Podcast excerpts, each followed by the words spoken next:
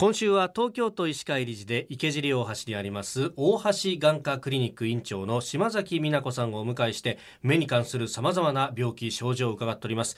最終日に取り上げるのは白内障です。白内障これはどういった病気なんですか先生？はい、えー私たちの目をカメラに例えると、はい。目の中に水晶体というレンズが入ってるんですね。うん。タンパク質と水分でできていますけれども、えーそれが少しずつ濁りが出てくるのがす白内障です。うーん。レンズが変化してくるとはいいうことなんでそうです。すね、これあの原因って分かってるんですか？そうですね。白内障の原因は紫外線が一番と言われています、おお、そうなんですか。はい。じゃあ外にいっぱい出てるとリスクが高まるっていう意味理解でいいんですか？そうですね。若いあの年代からあの最近は白内障の方が増えていると言われています。え、そうなんですか？え実は紫外線が原因なんですね、へー。ですから、えーオゾン層の破壊などで紫外線に当たる機会が増えているので、はあ。まあ、特に屋外でスポーツをなさる方はい。マリンスポーツや、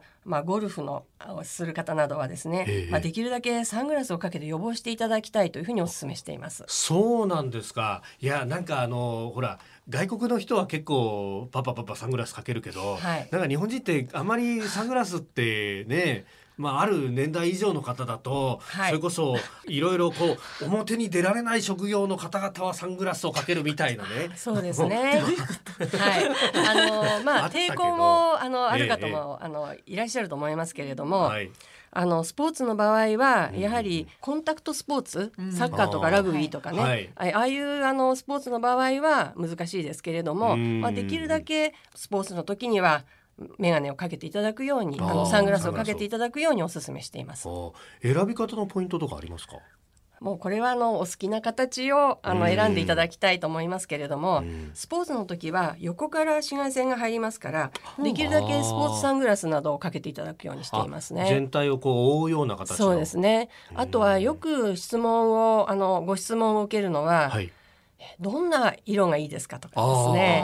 えー黒い方がいいですかとかうんですねうん。えー実はあの、えー紫外線予防の機能は、はいまあみんなある程度あの均一化されていますので、ええ色はあまり関係がないんですね。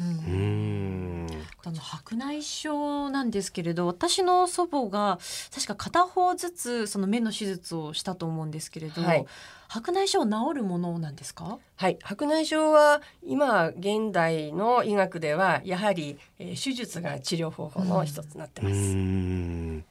手術っていうのはどういうことするんですかこれ。えあの今は眼内レンズと申しましてあおのー白内障になった水晶体を、はい。と超音波で吸引をしてですねうんでそこにあの人工の眼内レンズを入れて手術を終了するんですね。へえ。いわばじゃあ濁ったレンズとクリアなレンズ取り替えるみたいなことになるわけですか？まあわかりやすく言うとそうなりますあ。あ。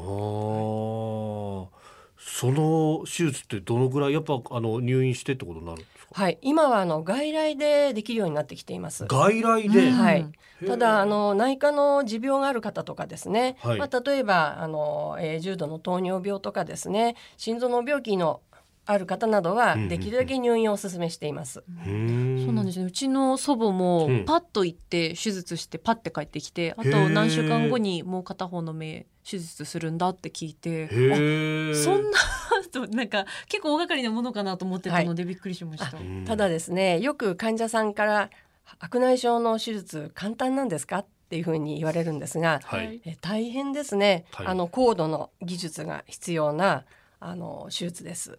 でやはりあの、えー術後の視力に、あの関わってきますので、ええ。まああまりあの簡単に考えていただくと誤解が生じると思います。ああまあそこはじゃあその進み具合であるとかもはい含めて先生とは相談してと。はい、よくあの先生にあのご相談なさってですね、ええ手術の方法なども今レンズはあのいろいろなあのタイプが出ておりますので、えー検討していただいてうん手術受けていただくといいと思います。うーんえー今週は大橋眼科クリニック院長の島崎美奈子さんにえー目にまつわるさまざまな病気について伺いました先生一週間ありがとうございましたありがとうございまし。た。